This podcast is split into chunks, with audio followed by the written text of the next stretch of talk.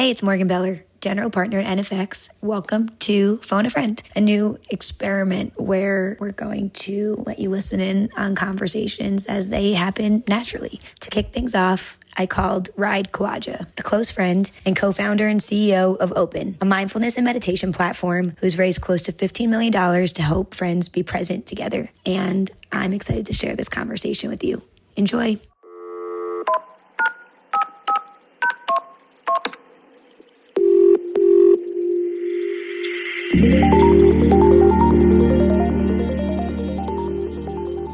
Well, well, well.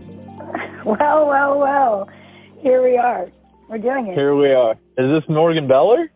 If you can believe it or not. Morgan Beller, some background noise from the chaos of the office, and probably a barking Josie because there's chicken in sight.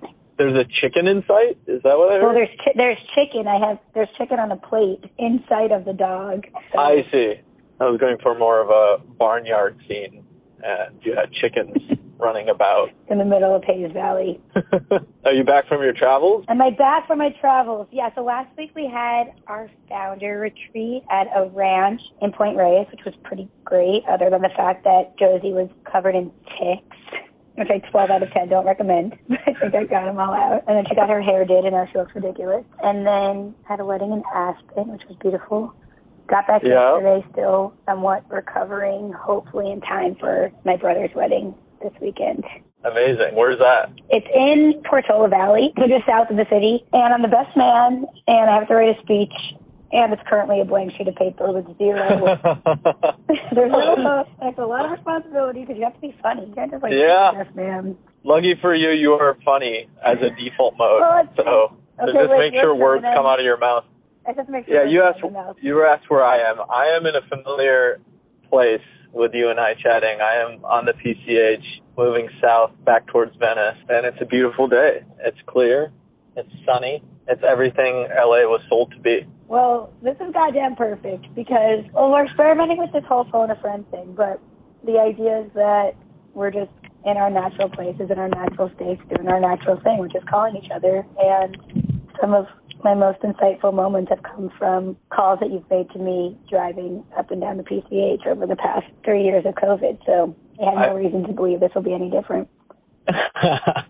I agree, and I, I reflect that right back at you. For once. I'm not walking because I was scared of sirens and too much noise in the background, but, but we'll see. How's Hayes Valley these days?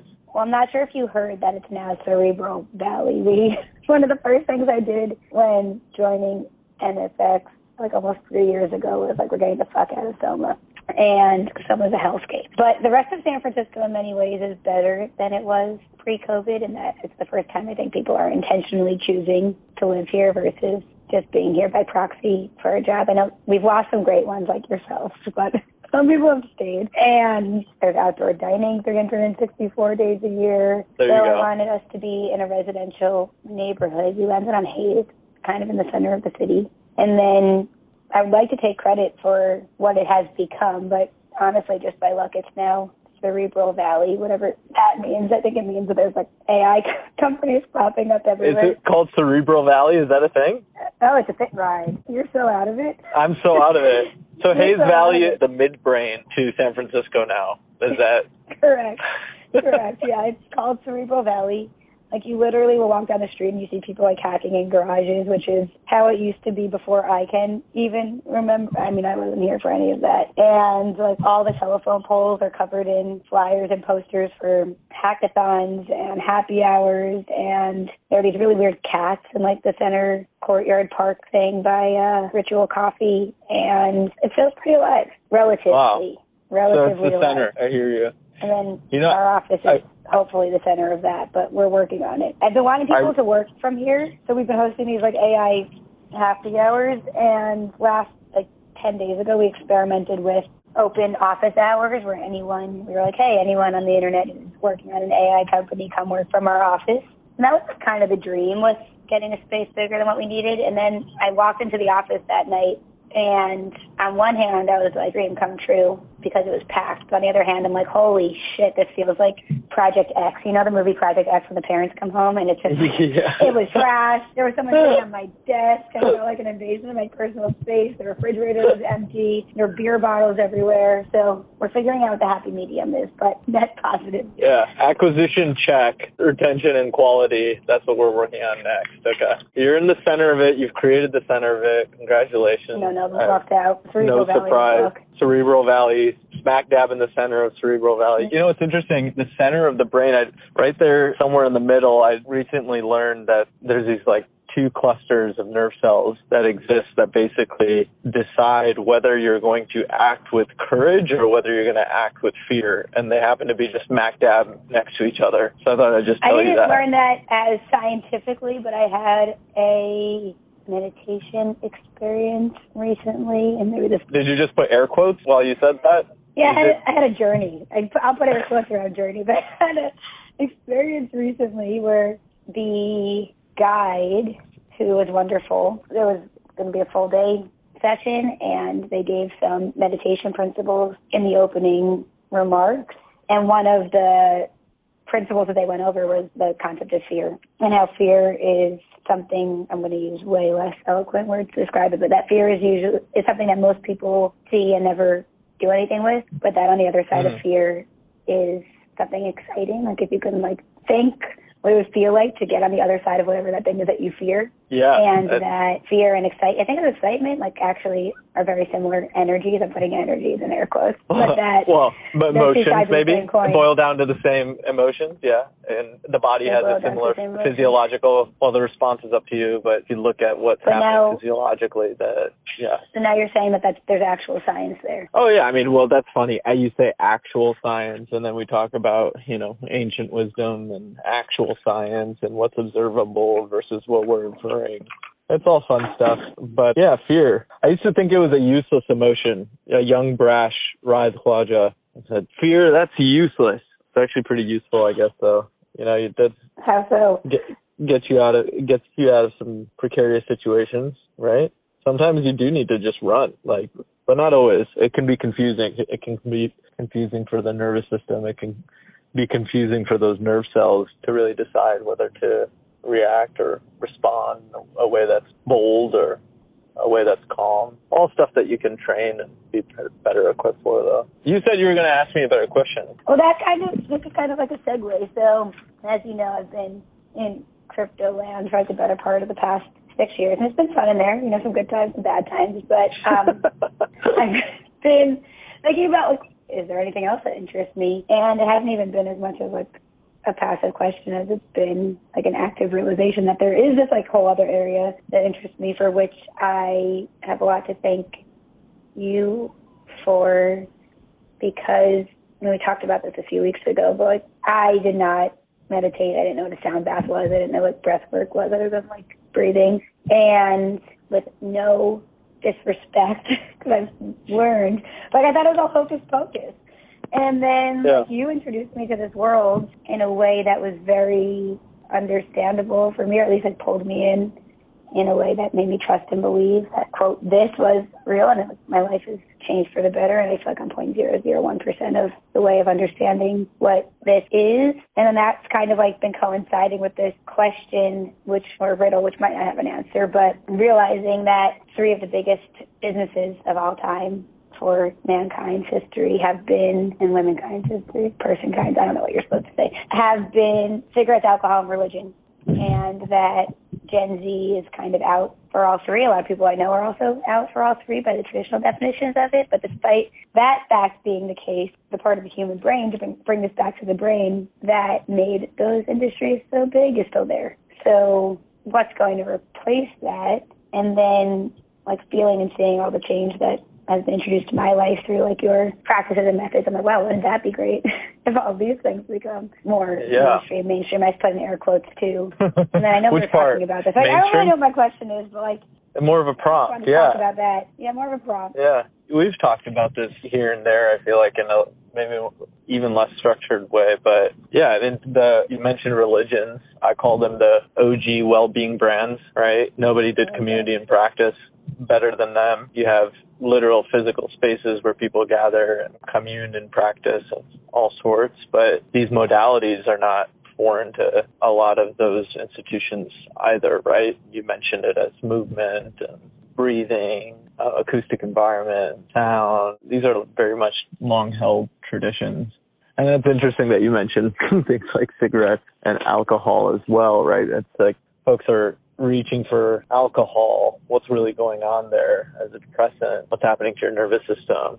If that's the desired result, does it have to come with all the chemical waste and byproduct that comes with consuming alcohol? Or can you, you know, downregulate your nervous system maybe in really definitive and purposeful ways. Smoking cigarettes, that's one form of breath work. It is conscious controlled breathing in a way, but there's a stimulant there. There's a focus thing happening there. There's an appetite thing happening there. So yeah, I think if you break down all these things to their atomic levels, then you can explore much more potent, much healthier ways of going about basically practicing towards your well-being or being able to engage with your life or reality, however heady you want to get with it, in a way that feels really sustaining, really meaningful, really purposeful, right? So yeah, no, I'm there with you. How do we do it?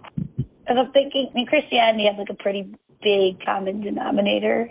A lot of people were and still are like on that train. And like as I think about like these experiences that I've had, part of the magic has been that they've been in person. You know, breathwork at the Open Studio, for example. Yep. And in small-ish group and also feels like still branded in some like negative way as like, you know, quote woo woo. Like we I won't name this person by name, but there's someone who I work with and respect a lot who has a lot of PhDs and a lot being a lot of letters. A lot a lot, a lot of letters. letters. Yeah. A lot of letters and a lot of the science stuff to bring this back to the science topic. Yeah, science. And I have the air quotes like, here. Yeah.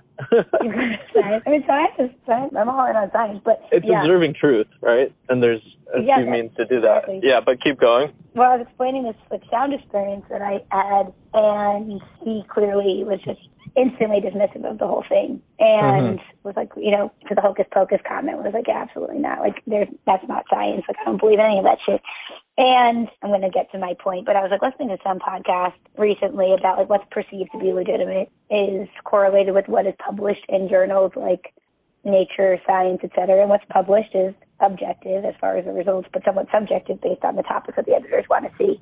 And there's or a the question to ask, as, or, right. or the question to ask, right? And there's this hypothesis that as like the current generation of editors will be retiring, the next generation who are more you know, millennials will usher in a desire to see you know double-blind science-backed studies for holotropic breathing and sound work and other things like that. So where I'm going with this is like a few areas. One, how does this all become this in air quotes become mainstream, which has ancillary questions, including like religion was siloed into different religions, right? You got like Muslim, Christianity, Judaism. How big can the and many more and many more. And Shout then, out many, to all many, the many, great re- religions. Yes, yes. Yes, thank you. Right. Shout out to many more long tail. There's a long tail of good religions out there, but many many great institutions. Mass, many yep. great institutions do we think that there can be like critical mass around some of these experiences a really like products? And then like the other part of it is like how do we destigmatize the negative connotations associated with woo woo and like the branding of some of these practices? Yeah, maybe we can talk about it together. I can answer them, but I think we should jam on these together. The first thing that came to mind as you talked about it, well, there's two things that came to mind immediately, and then maybe you can riff with me on some more. But, you know, part of where that woo-woo, hocus-pocus, riff-raff comes from and a lot of those objections are honestly from really the well-rooted places in that people have mm-hmm. come into contact with a lot of these modalities that can be very efficacious with context that is not legitimate or people have sprinkled in their own interpretation of a modality or a practice and they've kind of bent it to their own belief system. And so they kind of almost muddy the waters for the underlying thing that's really valuable and efficacious, if that makes sense, right? And so mm-hmm. I think j- just starting from a place where some of that rejection comes from, I just had to name that there's a lot of trash out there frankly, right? And if you just say breath work, I think, yeah, you, I mean, with qual, so the two things that came to mind immediately were quality and the other one was storytelling right? And so there's many means where you can deliver these practices, right? Opens exploring the idea of delivering these practices through experiences both on and offline, as an example, right? It's pretty general, but just to name that, you know, you could be consuming this through more traditional healthcare. You could be consuming this not through commercial means, but through community and friends, whatever it may be, right? But whatever the delivery mechanism, having high quality experiences that are vetted,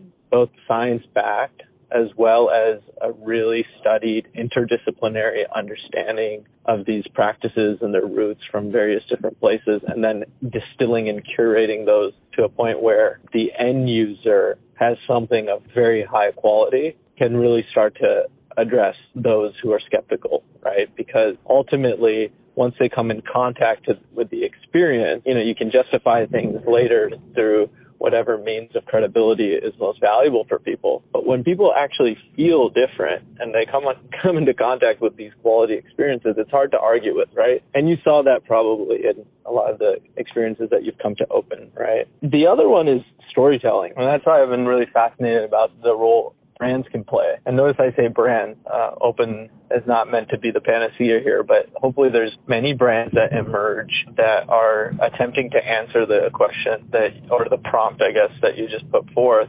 And hopefully they're all going through a really rigorous, you know, pro- call it a product development or design process to come up with experiences that are really worthwhile for people. And if they do so, how they position those practices is really where the storytelling comes in, right? How do you get people actually to do the thing? We have no insecurity about these modalities and whether or not they're worthwhile, but how do you actually convince somebody to come to the studio, to download the app, to learn a technique and do so on their own in a repeated way. That's the art of, you know, call it marketing, call it seduction, call it storytelling, call it positioning, whatever you want to call it. It's probably all of those things, right? How do you really get people inspired to actually do the thing? And then how do you make it easy for them to be able to access that? I think these are the themes that we would have to explore to, and I'll use the word use to make these practices mainstream. And what do you think is like the biggest uphill battle there? Because I was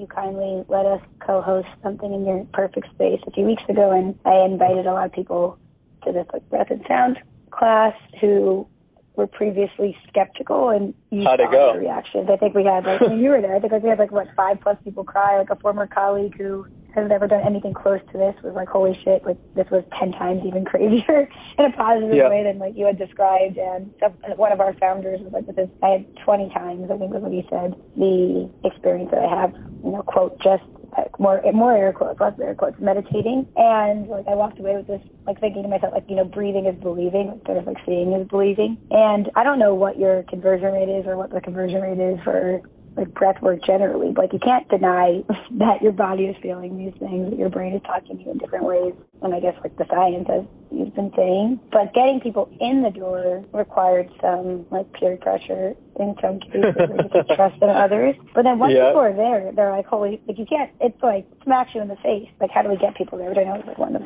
the big questions you're asking. And then related to that is like, how do you scale the magic?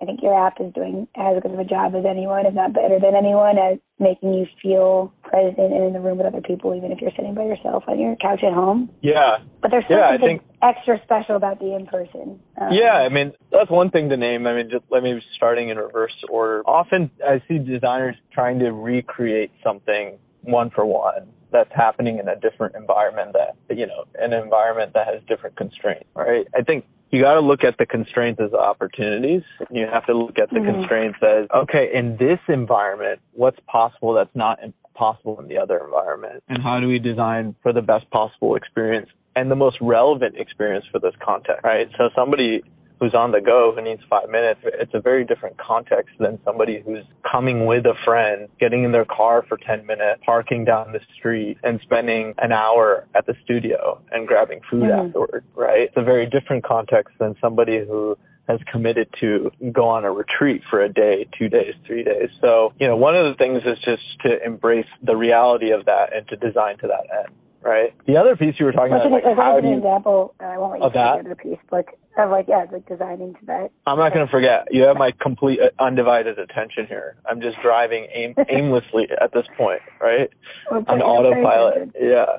I actually have. But I mean, you say that, and like your brain is so much more creative than mine. Where I'm like, yeah, conceptually, totally with you, but like, what's it? What does that mean? Or what's like a tangible example of that? What that means is, you know, let's play out the digital versus in-person class example. Mm-hmm. So digitally, I can be in your ear with AirPods. I can design an acoustic experience that leverages binaural audio. I can design an acoustic experience that's highly detailed and meeting you, you know, on your left ear and your right ear versus amplified sound in a studio with speakers yeah. hanging from the ceiling, right? As those are mm-hmm. just right. It's nuanced, but it's it's it really changes how you would design the experience.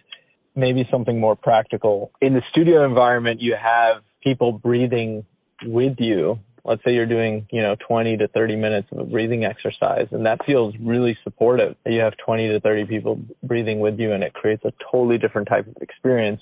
And sometimes people have trouble going as deep as they might go if they were on their own at home. And we've seen that. We've talked to plenty of users that say, hey, I was really intimidated being in the environment. I really didn't feel like I could, you know, lean into the experience because, yeah. oh, a car almost just hit me, by the way. Well, that's, I that's not funny. Notice, notice the car almost hit me. I didn't hit it.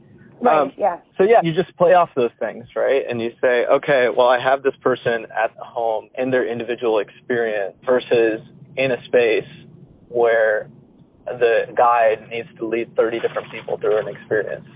It's just a really different thing. Right. And there was a second point you were going to make before I interrupted you. Well, you talked about activation energy, right? You said, hey, how mm-hmm. do you mm-hmm. actually get people to the experience? Okay. If the experiential knowledge is the big unlock and we just need to have people arrive at that experience in the first place. And I think you have the same problem any product or service has where you need to get people in and you need to get them to try it, right? And you do whatever you can to make that easy and possible for people. You mentioned that, you know, you have to refer your friend really actively to be able to come. How are we enabling the refer? What are we armoring, arming the refer with in terms of language, in terms of incentive, in terms of literal hyperlink to make it easy for people to share the experience and invite them in. But more broadly, and maybe more on a meta level, you have to create access through distribution, right? And so you can't get around the fact that if you're naming that the digital experience is just inherently different than the physical experience that you can have, then you have to find a way to scale the physical experience. We wouldn't be the first to, you know, scale, you know, physical locations all over the world, not from a commercial sense and certainly not from a more spiritual context either. So right. the underpinning is a consistent perspective on the content, right?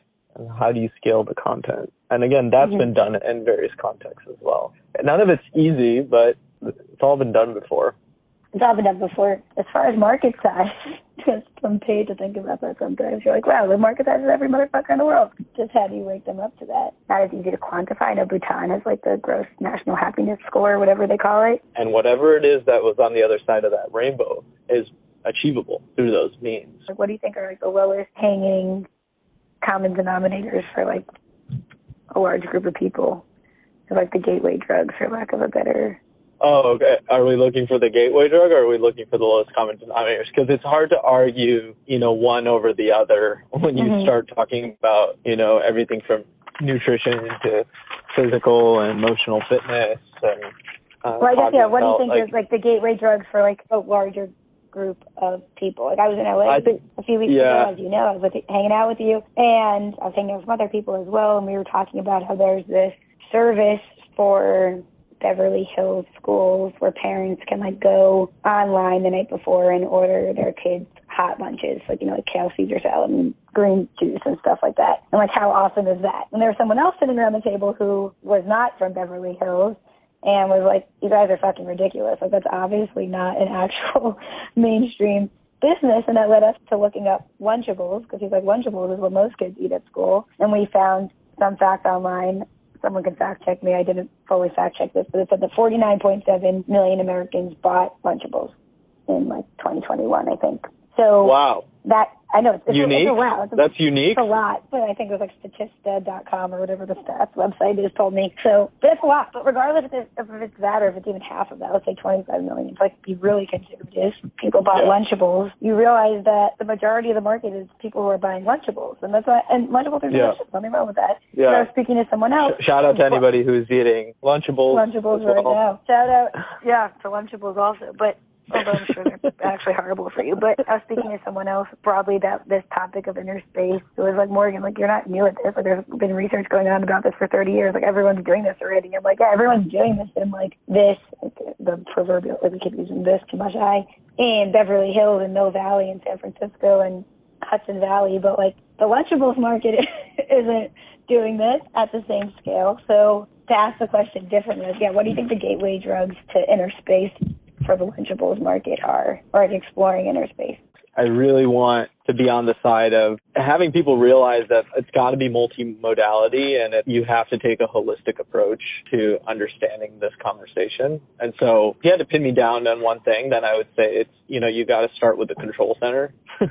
and however you can get to the control center, call it your mind or your brain. Some people are able to access better well-being in the control center by doing physical exercise. Mm-hmm. But to the extent you can get people to do meditation and breath work and master sustained attention and nervous system regulation, then the downstream effects are you know, better decision making, more motivation, right? Like you, it's just mastering the control center and whatever your way into that, that could be swimming, that could be running. You can start observing your breath in and coming, coming in and out. Uh, you can have your mouth shut while doing it while running. Like, right, there's so many ways that you could break that down, but that is the gateway. And, and that's why I think modalities like breath work that are so immediate, that are mm-hmm. immediately shifting your state your emotional state, your physical state, your ner- through your nervous system. I think those can be so powerful and can really wake people up to the reality of what you can feel like yeah. when you have more balance, right? I guess you forced me to answer it with one thing eventually, but I do want to make sure that I'm putting out there that, you know, you have to take a It's not one size fits all. It's, it's not, not one size fits all, and it's for different people. You know, some people wake up with crippling anxiety. Mm-hmm. You know, if you prescribe that person active breath work in the morning, that's not going to go over very well.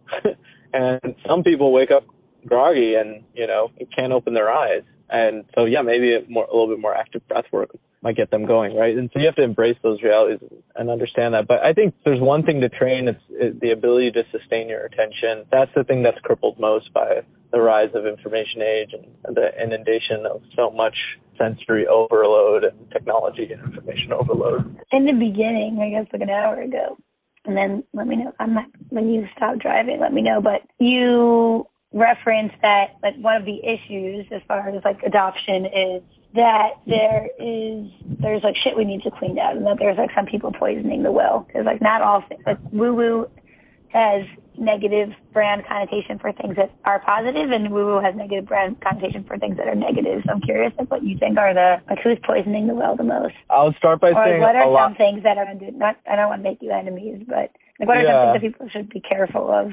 Yeah, I want to start by saying it's often very well-meaning people who I've seen time and time again have been really struck by the practice or practices or ways of living or modalities that are really, you know, potent. You know, what a beautiful thing. They want to bring that to other people, mm-hmm. right? And that's really profound. And it comes from a really, often from a really sincere place and a really beautiful place. So I want to name that first because I don't want to you know, spread negativity on the matter of anyone who's really trying to put good out in the world. But what we keep coming back to in this conversation is this inkling, uh, this very strong inkling that the next wave of community that gathers around this thread that we keep getting at of these modalities and these practices and these ways of living, that the next wave of it is going to look a little different and I think that that next wave is stripping away, you know, really pushing forth certain spiritual beliefs, but rather presenting these things that are really impactful for people in a way that feels unbundled from mm-hmm. from that context. Yeah. I think you and believe that too. I, I very right? much believe that. That's like what, yeah. I, I, I mean, you I think that, led me to, you led the horse to the water here, but yeah, there's something, like I went to this Future of Mental Health unconference a few weeks ago and it felt like things were both so early and imminent and like the research that's coming out and the way people are talking about things and yeah, I think that comes back to a, yeah, I guess early is a, a thing to analyze, right? Is it early from a commercialization standpoint? Is it early from a market adoption standpoint? Is it early from a, you know, who's around the table and working on this? You know, I've been in the space not that long, you know, professionally, but I've been around long enough to see how resources are being allocated and how mm-hmm. thematically, you know, what private capital swims to uh, based on mm-hmm you know, the latest craze and what we believe there could be the most return on investment. This AI thing is apparently a thing. I don't know. Uh, it's I don't you know, know either. It's, it, no, but it's funny. You know, you're watching the fervor and it's tremendous for all sorts of reasons. I think a lot of people have positive for all, all sorts of reasons. Who cares in terms of the judgment of it? But the thing I'm trying to highlight is look at the amount of resources that are being flushed towards this thing. Right. Uh, you know, like it feels like overnight in the scheme of things, right? Look at that. I mean, we, we've talked about even crypto and you know, look at the amount of resources that have come in and out of that based on the realities They're of different. value. Yeah, it, right. Yeah. And so, you know, I've raised venture for what I'm working on. I can't tell you how often I've heard questions around. You just said the TAM was maybe everybody, and then I've had conversations where you know the venture community is trying to analyze and understand what is the market opportunity for, you know, well-being practices like the ones that we're talking right. about right now. And well, they're looking at charts and they're looking at market comps you know, they're maybe oversimplifying and looking at, you know, like meditate meditation app. Yeah, like it's easy until the breakout happens and then you know, you don't see the breakout coming. That's kind of the nature of the breakout, right? But I do think there's a bit of a chicken and egg happening here in terms of resources going into this conversation. And I don't, you know, I think the conversation spans everything from what we're ta- calling quote, and I, I'm busting out their quotes now, is traditional healthcare to, you know, call it consumer well-being, if that's a spectrum that mm-hmm. we want to lay out, right? And I think it's just really interesting to see how resources are being allocated in response to the themes that we're talking about. One last question before I have to get on the pitch, which I'm sure will be wonderful, but I really don't know. What is something that you're just obsessed with right now that you don't think I'm aware of? Like something that you can't stop talking about, thinking about, because, you know, five, six years ago, that was meditation and breath work. I wish I listened sooner than I did, but we're here now. What's the next thing that... What's the next thing? Jumping on, or what's something that you're obsessed with right now, but like you think would be well, I've been? I've been doing it for a long time, but I'm obsessed with it again. That have you ever done death meditations? Death meditations? Yeah, death meditation. I cannot say that I have. Yeah, so I mean, there's many ways to go about it, but the basic premise is to contemplate and embrace the very definite reality that you are going to die and it's a, mm. actually a great morning practice. Believe it or not, I can send you I one. Had, my cousin has turned me like turned me on. Well, didn't turn me on to it because I haven't done it, but made me aware of like the near death experience YouTube oh, before the Netflix show came out, which sounds similar. Yeah, I don't know if you've gone down. Yeah, it's a really simple set of like you know and the, again, there's a couple different scripts you can go through with it, but it's really just a set of prompts to meditate on. You know, meditate on the fact that you're going to die one day and that you don't know how you're going to die, and yep. your body can't save you in that moment. You know, your friends, your family can't save you in that moment, and you know, there's just a, a, series of things that you would meditate on. And, you know, there's just nothing as profound as to, you know, embrace how finite this version of our existence really is. And it can be really inspiring way to start your day and think about what it is you want to do and how you want to live that day. Well, on that positive note of being happy and at peace with our ultimate death, I love you a lot. Thanks for hanging out with me. Yeah, I love you more. Call me anytime I'm driving. I'm going to definitely be calling you more when you're driving. And please, yeah, eyes on the road. Okay. Talk soon. Miss you. Miss you too. Bye. Bye. Subscribe and stay tuned for more Phone a Friend with Morgan Beller, created by NFX.